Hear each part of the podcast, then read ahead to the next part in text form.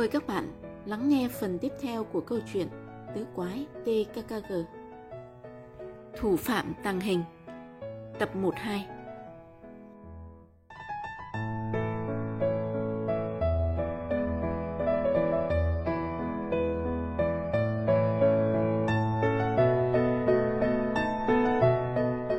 Cuối cùng tất cả đều xuôi trèo mắt mái. Có phải thằng kho máy tính vẫn thường nói Thượng đế luôn phù hộ các hiệp sĩ. Và công chúa Gabi cũng cười tán đồng, bởi họ là những người hành hiệp cô đơn. Vậy thì tắc rằng vừa là một hiệp sĩ, vừa là một kẻ cô đơn, nên hắn có quyền hưởng ân huệ của trời. Hắn chạy theo sự hướng dẫn của Thượng Đế qua dãy nhà ở của các giáo viên. Thỉnh thoảng liếc lên trên tầng 3, nơi hung thần Rembrandt có một phòng ở đó Hắn lạnh toát người khi thấy phòng ông ta vẫn để đèn. Lão Pauling giờ này có lẽ ngây ngật khó ngủ trong men bia. Nép sắt vào tường, hắn rón rén đi qua những ngôi nhà khác. Giật thoát mình vì có tiếng rội nước trong cầu vệ sinh. Vượt qua tòa nhà chính âm thầm nơi có tổ đại bàng mà hắn và tròn vo cư trú. Hắn lèn ra phía bức tường sau, nơi trăng không chiếu đến được. Trong tán lá rậm rạp của giàn nho, tặc răng đưa tay mò mẫm. Chúa ơi, sợi dây chảo đã biến đâu mất. Hắn tìm hơn chục lần thì trái tim gần như hết cục cửa. Sợi dây chảo ni lông đã không còn ở chỗ cũ. Hắn đã bị bắt quả tang chăng? Ai? Tặc răng ngước lên cửa sổ. Cái tổ của hắn ở trên tầng 2 cửa đóng then cài kín mít. Hắn nghĩ ngợi giây lát rồi lượm một viên sỏi nhỏ, cắn răng ném mạnh. Cạch, viên sỏi trúng đích, tiếng cạch nửa đêm nghe rợn người. Hắn chờ cánh cửa sổ mở ra như chờ lên thiên đàng, và ông tiên đầy phép lạ hiện ra. Ông tiên tròn vo, với cái bụng tròn vo như trái đất đang đưa một ngón tay lên miệng. Tặc răng gọi hắt lên. Giọng của hắn nhỏ xíu nên nghe rất não nùng. Sợi dây đâu? Là Âu Rembrandt tịch thu rồi. Hồi nãy lão ta mới ghé kiểm tra. Cổ tắc răng như nghẹn lại. Hắn chỉ trực òa khóc. Giờ tính sao tròn vo? Tao đã kiếm được một sợi dây khác, sợi dây leo của người rừng. Cái gì? Tao đã gỡ hết 20 tấm vải trải giường, phơi trên dân thượng để lấy sợi dây. 22 sợi dây phơi, mày biết chứ? Tao đã cột chúng lại thành cục cho mày dễ bám. Mày chuẩn bị đi là vừa. Không gian im lặng đúng 3 phút. 3 phút để tam quái tròn vo, sờ soạn tìm cho được cái móc sắt trong giàn nho. 3 phút để nó có thể buộc chặt một đầu dây vào đó. 3 phút để tắc răng phá hết mọi kỷ lục về tốc độ trèo tường đu dây của người rừng đô thị. Câu đầu tiên của hắn lúc trèo vào cửa sổ Cảm ơn tròn vo, tao rất nể mày. Thằng con quý tử của ông chủ hãng sô-cô-la phồng mũi hơn bao giờ hết. Đồng sinh cộng tử mà đại ca, mày quên truyền thống của TKKG sao? Kiến nghĩa bất vi vô dõng giả, lâm nguy bất cứu mạc anh hùng. Câu thứ hai của tác giả. Rembrandt hỏi gì? Không hỏi gì cả, tao ra vừa ngủ, tao ngáy như sấm, Lão vào phòng mình hai lần và chiếu đèn pin vô giường mày. Lần đầu cách đây 45 phút, lần sau cách 35 phút. Tặc răng, cởi quần áo và bước vào trong phòng tắm. Người hắn đầy mồ hôi. Hai phút sau hắn đã nằm trong giường, thái độ êm ắng của tặc răng khiến tròn vo chịu không nổi. Nó thắc mắc. Đi chơi thế nào? Mission Impossible, khủng khiếp. Bọn tội phạm ký dao găm sát mặt tao, giống như phim bạo lực. Mày, mày không giỡn tao chứ tặc răng. Không tin thì thôi, tao thề như đinh đóng cột, hiểu chưa chú ba Clausen. Tao đụng độ với băng Black Boy chuyên mắt địa học sinh, đuổi theo bọn trộm tranh tận khu hội trợ, và tao ngộ chiến với anh em Pauling. Trời đất! Tặc răng bắt đầu kể, câu chuyện đang ly kỳ đến phần cuối thì có tiếng chân người tiếng chân ngay phía ngoài hành lang. Ngay lập tức, tấm mền được phủ sát mang tay hắn. Còn tròn vo ư, Nó đang ngáy như sấm. Bước chân dừng lại trước cửa tổ đại bàng. Nắm đấm cửa xoay một vòng. Hai quái cảm thấy sau lưng là một luồng gió mạnh. Ánh đèn pin từ đó dọi xuống giường tặc răng. Hắn nghe tiếng Rembrandt kêu lên kinh ngạc.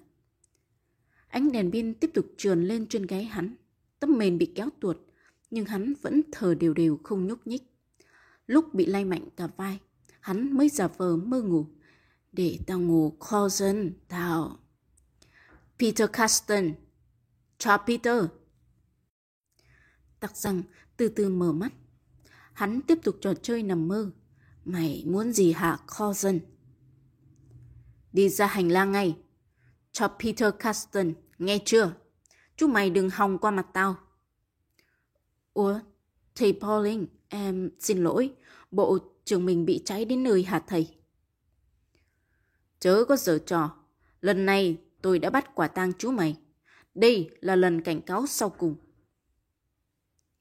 Tạt răng ngồi dậy, hắn tìm đôi dép trong dáng điệu ngái ngủ. Hắn lê những bước mệt mỏi ra hành lang.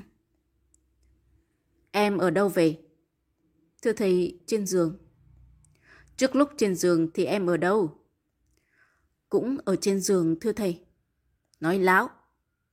Vậy thì em nhớ rồi, lúc nãy em có một đợt đau bụng muốn chết. Có lẽ lúc thầy đi tuần tra là lúc em đang ở trong nhà vệ sinh và ngủ quên. Ôi, hình như cơn đau bụng lại đang kéo đến, thầy cho phép. Tật răng đưa hai tay ôm bụng bất ngờ khiến thầy Pauling hoàng hốt lùi lại. Ông ta có cảm giác hắn sắp sửa lây bệnh truyền nhiễm bẩn thỉu cho ông. Ông ta gầm gừ. Chú mày đã trốn khỏi phòng, mặc dù biết rằng đó là việc bị cấm ngặt sau 9 giờ tối. Từ cửa sổ căn phòng chú mày đã dùng sợi dây ni lông tụt xuống đất. Em không phải tặc răng, thưa thầy. Em không có một sợi dây leo trong người. Mời thầy khám. Tật răng đã nói dối không ngượng miệng. Nhưng sao tự nhiên hắn chẳng hề thấy hối hận chút nào. Rembrandt chẳng được ai kính trọng bởi ông ta bất công, phụ lợi và độc ác. Ông ta cư xử với đám học sinh như với kẻ thù. Bất cứ lúc nào có dịp, ông ta cũng chút cơn giận dữ lên đầu chúng. Chính ông ta đã gây áp lực với các thầy cô trong hội đồng kỷ luật, lần lượt đuổi ba học sinh đi chơi sau 9 giờ tối mới có lần thứ tư. Đa số học sinh cấp 2 và cấp 3 đều vui mừng vì ông ta chỉ dạy hội họa. Nếu ông ta dạy đức văn, anh văn hoặc toán thì chỉ có nước độn thổ. Bây giờ thì Rembrandt đã trề môi, cái miệng ông ta đầy mùi bia và mùi tỏi. Ông ta bóp chặt tay thành một nắm đấm. Sợi dây chảo đang ở trong tay tôi. Tôi báo cho trò biết Peter Caston. Tiếc rằng chỉ một sợi dây vẫn chưa đủ chứng cứ để tống cổ chú mày ra khỏi trường. Tao sẽ theo dõi mày. Đồ dù đã mới lớn. Tao hứa là sẽ chụp quà tang chú mày trước lễ Noel. Tao không muốn thấy bộ mặt chống đối của mày ở trường này. Ông ta quay chân cái rụp, tặc rằng nhìn theo vị thầy hội họa mà sừng sốt. Rembrandt đã tuyên án hắn một cách không che đậy. Tại sao ông ta lại căm thù hắn đến thế? Hắn làm gì biết được. Môn vẽ của hắn không được giỏi đâu phải là lý do để người thầy hướng dẫn ghét mình. Mà dường như ông ta thù hận mọi trẻ con trên đời thì phải. Hắn lo lắng bước vào trong phòng. Anh ngờ tròn vo còn lo lắng hơn. Phải cẩn thận lão Rembrandt. Lão đã để ý ai thì thằng đó coi như qua đời. Năm ngoái, hai thằng ở lớp 9A và một thằng ở lớp 10B cũng bị đuổi vì bị lão đưa vô sổ biệt đen. Mày lại ăn kẹo à? Thưa đại ca, sô-cô-la với tao là vạn tuế. Tao ăn để tim bớt hồi hộp vì sự gian ác của lão Rembrandt. Mày sẽ béo như một con lợn cho coi. Thiếu chất điền kinh làm sao trở thành một thám tử trong nhóm tứ quái được. Ờ, chuyện này nữa. Nhớ lên sân thượng trà sợi dây phơi đồ. Mai tao làm. Hiện tại tao chỉ chờ nghe mày kể đoạn phiêu lưu cuối cùng thôi. Khi tắc răng kết thúc, cái bụng tròn trĩnh của tròn vo nảy lên như trái bành. Hai giờ chiều mai, tại chuồng cá sấu vườn thú hả? Chúa ơi, tao muốn đi quá. Tao sẽ cho mày tháp tùng gặp thằng ô tô và Eddie, nhưng với một điều kiện. Ê, đừng bày đặt làm tàng với tao. Chính mày cần thằng tam quái Clausen này hơn ai hết. Sao? Tao biết cái quán kem và nước ngọt có tên OK Cola, nước giải khát hào hạng. Hả? Mày quên rằng tao là con ông chủ hãng sô-cô-la và thực phẩm ngọt rồi hả, tắc răng? Ta phải kế thừa tinh hoa của gia đình chứ. Cái gì ngọt và béo lọt khỏi lọt qua mắt tao đi. Quán OK Cola này á, mới mở nhưng rất chất lượng. Tao sẽ bao mày một chầu ở đó. Tật răng, đưa hết cả hai tay lên trời. Hắn muốn nhào tới ôm chầm thằng Clausen tròn vo đáng yêu mà hôn chùn chụt. Nhưng hắn chỉ sợ môi hắn lại dính đầy thứ sô-cô-la đáng ghét. Bây giờ thì đã có được một số manh mối rồi. Má hắn sẽ có cơ hội thoát khỏi cảnh nghèo khổ. Tuy nhiên, còn ông thầy Rembrandt cứ luôn luôn rình rập để ám hại hắn. Trời ạ, nếu hắn bị đuổi học thì má hắn sẽ chết mất. Cũng may mà băng Black Boy không dính dấp gì đến lão Rembrandt. Chỉ cần chúng cung cấp cuộc tròn nhau đêm nay cho lão là tặc răng sẽ chẳng còn thấy mặt tròn vo nữa.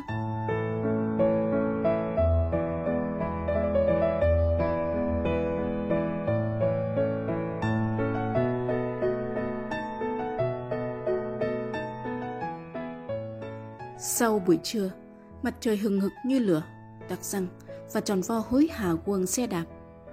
Mồ hôi tròn vo đổ ra như tắm và đó là điều tặc răng mong đợi.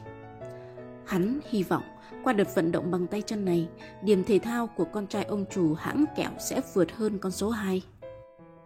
Trên sân banh, máy tính điện tử cao leo nghiêu đã đứng đợi từ hồi nào. Nó đang nhai kẹo chưa sinh gum nhóc nhép. Công chúa tóc vàng kia rồi. Tròn vo la lên. Nó ngẩn ngơ nhìn Gabi đạp xe đến. Mái tóc cô bé óng ả như một dòng sông vàng cát bohemian, mắt rưỡi giữa trời nắng. Mái tóc bay hấp dẫn khiến cái đuôi phần phật của con Oscar rượt theo chủ cũng tung lên như vẫy chào ở một đầu dây. Tật răng ngó đồng hồ. Còn 14 phút nữa là 2 giờ chiều. Vừa gọn thời gian tới đó. 2 giờ kém 5 phút, con Oscar nằm dài trên vỉa hè thè lưỡi ra. Nó mới hoàn tất cuộc chạy bộ marathon đằng sau bốn chiếc xe đạp. Nó có quyền xả hơi. Tặc răng lịch sự tiến đến quầy mua hai vé vô cửa cho công chúa và hắn. Còn Oscar thì mãnh cầu quá giang. Ai lại bắt một con chó không biết tiếng người phải mua vé bao giờ. Tật răng quàng tay lên vai nhị quái lẫn tam quái. Đại ca nói như ra lệnh. Kha máy tính chịu trách nhiệm cửa trước và quản lý mấy chiếc xe đạp. Tròn vo Clausen lo bọc hậu cửa sau. Tao và Gabi đi tranh sát chuồng cá sấu. Còn Oscar bắt đầu thực hiện nghĩa vụ nhanh như máy. Nó thả dọc theo các bờ tường với cánh mũi phập phùng một cách đầy kinh nghiệm khiến mấy lần cô chủ Gabi phải ghi sợi dây xích can thiệp. Vườn thú buổi trưa thừa thớt bóng người. Để tới được chuồng nuôi cá sấu, tắc răng và công chúa phải đi ngang qua cái sân cỏ thiết kế như một cái đồng hồ có đủ kim giờ kim phút. Sau đó đi ngang qua sân gôn, qua tiếp một cái cầu gỗ cổ kính rồi mới đến chuồng chăn. Sau chuồng chăn là chuồng rùa, chuồng giấy cá, chuồng con nưa có chín lỗ mũi, chuồng hà mã khổng lồ rồi mới tới địa điểm cần thiết. Khi đi ngang qua chuồng hà mã, cô bé mơ mộng của hắn đưa tay bịt mũi. Hùi hám một cách rùng rợn. Nhưng không rùng rợn bằng chuồng cá sấu đằng kia. Tặc rằng không dám ngó đôi mắt xanh biếc mở quá to của công chúa, hắn ấp úng Ờ, ở nơi đó, tụi mình sẽ chứng kiến cuộc hội đàm của băng trộm tranh. Gavi nhún vai như một nữ điệp viên sừng sỏ. Sợ quái gì, con hà mã ghê hơn. Tạc sang một lần nữa giả bộ coi giờ, còn đúng 2 phút. Trước chuồng cá sấu có một băng ghế đá. Tại sao lại không nhân cơ hội này cho ngồi gần công chúa một chút chứ? Đâu phải đứa con trai nào trên trần gian cũng được diễm phúc ngồi cạnh hoa khôi của lớp 10A đâu. Lúc chạm vào cánh tay mềm mại của công chúa, hắn mới khám phá ra rằng cô đang hồi hộp. Tết ra nãy giờ nàng giả vờ cứng cỏi để trắc nghiệm hắn chơi. Chứ thử nhìn bàn tay công chúa kìa, năm ngón tay xinh xắn cứ đặt lên rồi đặt xuống trên bằng ghế đá. Đúng 2 giờ rồi, Gabi ơi. Công chúa của hắn gật đầu gượng gạo. Ngay cả lúc cười gượng cô bé vẫn đẹp lạ lùng với chiếc răng khỉnh tuyệt diệu. Một loạt tiếng xì xồ làm hai quái ngừng đầu lên. Coi, Không thấy hai gã Eddie và Otto đâu hết, mà trước mặt tắc răng là một đám người ngoại quốc. Có thể là người Nhật Bản. Gabi nhìn thấy ngay trước áo thun của người phụ nữ ngoại quốc đang mặc có in hai chữ Japan to tướng. Họ dừng chân tại chuồng cá sấu. Hai người đàn ông và hai người đàn bà với những chiếc máy ảnh trong tay. Đám người Nhật Bản bấm máy lia lịa. Tặc rằng có cầm tường, họ chụp hết sạch lũ cá sấu đang trồi lên hụp xuống trong vũng nước. Và hắn bất chợt dùng mình. Trời ạ, à, ngay góc khuất phía ngoài chuồng cá sấu có một phụ nữ da trắng đã đứng bất động ở đó từ bao giờ. Khuôn mặt cô ta đầy son phấn với cặp lông mày xách lên dữ dội. Cặp lông mày nằm trên đôi mắt hung tợn bí ẩn của loài mèo. Cô ta y hệt như một con linh miêu và con linh miêu đang lặng lẽ nháy mắt với đám người ngoại quốc da vàng như đã từng quen biết trước. Đám người Nhật cùng quay lại một lượt sau tín hiệu kỳ lạ của người đàn bà phấn son. Họ hét lên lành lót và huých vai nhau chỉ về băng ghế đá. Một người đàn ông thấp lùn, mắt một mí, làm quen với tặc răng bằng tiếng Anh. She is your sister. Tặc răng cảm thấy phải giải thích. Hắn không nghĩ rằng đôi má của Gabi đang đỏ ao. She is my girlfriend. For you. Tạm dịch, cô ấy là em gái bạn à. Cô ta là bạn gái tôi. Tặng bạn. Người đàn ông hài lòng thò tay vào túi áo rút ra một cuốn album nhỏ. Ông ta dối vào tay tặc răng sau khi đã mở ra cho hắn quan sát. Trong album toàn là những con tem Nhật Bản chưa đóng dấu. Ông khách nước ngoài liếc mắt ngó đồng hồ và trao đổi với mấy người bạn bằng một thứ ngôn ngữ khó hiểu. Họ lịch sự trò tắc răng và công chúa rồi bỏ đi theo người đàn bà da trắng có đôi mắt hùng tợn bí ẩn như một con linh miêu.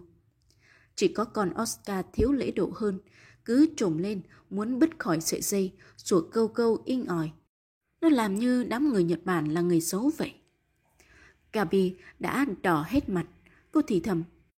Họ tốt thật, khi không tặng nguyên một quyền album tem. Đã 2 giờ 10, tô và Eddie đâu rồi kia? Hắn vừa tự đặt câu hỏi vừa tự trả lời. Trong cái đầu của một võ sinh ngù đạo đai đen bỗng lóe sáng một ý nghĩ kỳ lạ ngoài phạm vi võ thuật. Hắn chụp tay công chúa bóp mạnh khiến cô đau nhói. Tôi đã nắm được hành tung của bọn trộm rồi, Eureka, đúng y như rằng. Đào tay tôi, tật răng. Bạn phải xin lỗi út quái ngay lập tức. Tật răng nghiêng mình, cúi xuống như sắp hôn đôi bàn tay của Gabi khiến cô bé hoàng hốt rụt lại. Hắn nói trịnh trọng. Xin lỗi Gabi hành động thô lỗ vừa qua. Thực ra là tôi đã đoán được. Công chúa, hiểu không? Bọn trộm không cần thiết phải ghé chuồng cá sấu nữa vì chúng đã gặp được người cần gặp tối qua. Còn đám người Nhật Bản thì sao?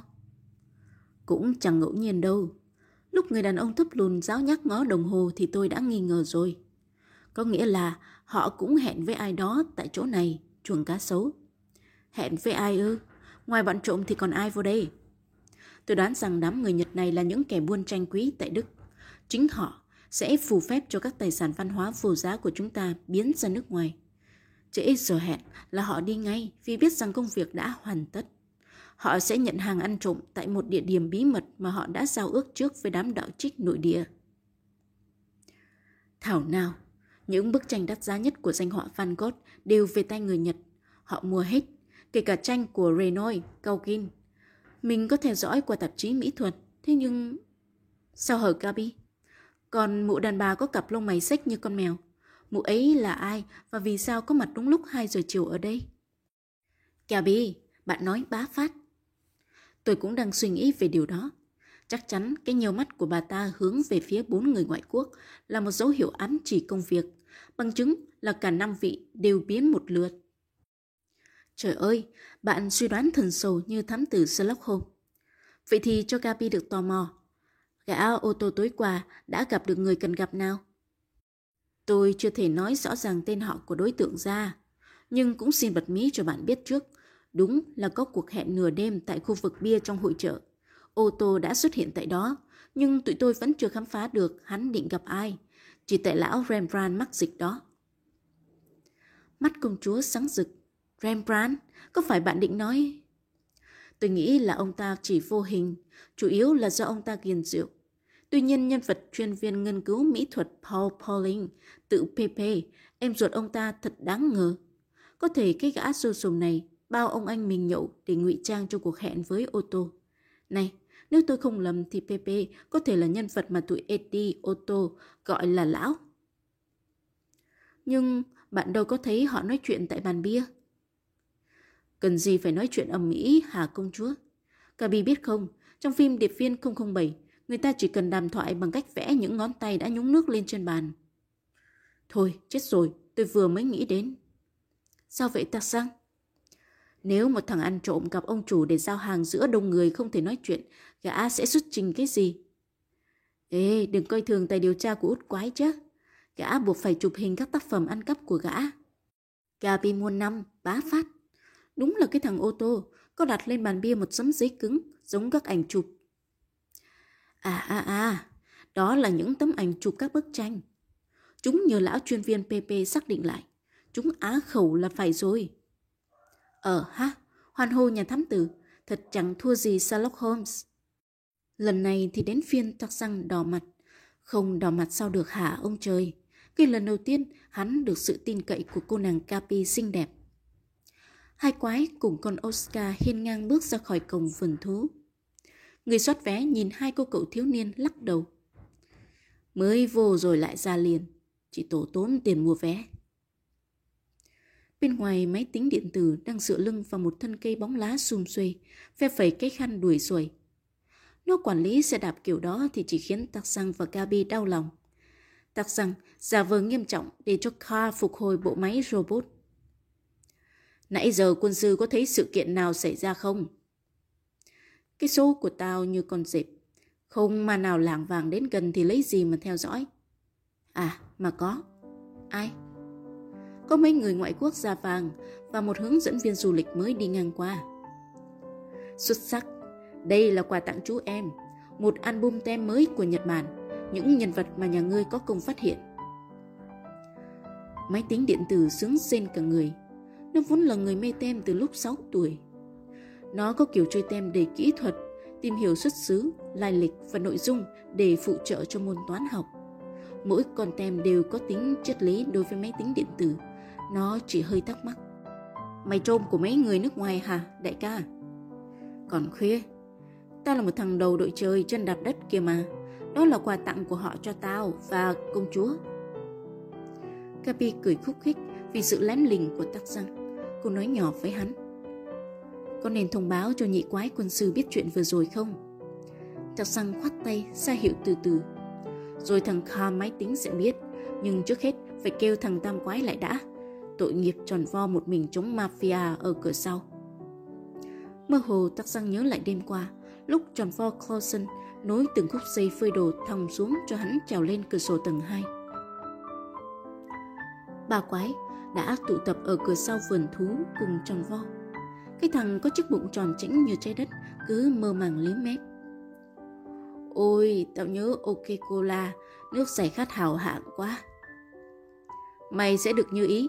Nào, thay mặt cả nhóm, tôi quyết định lên đường đến quán ok cola.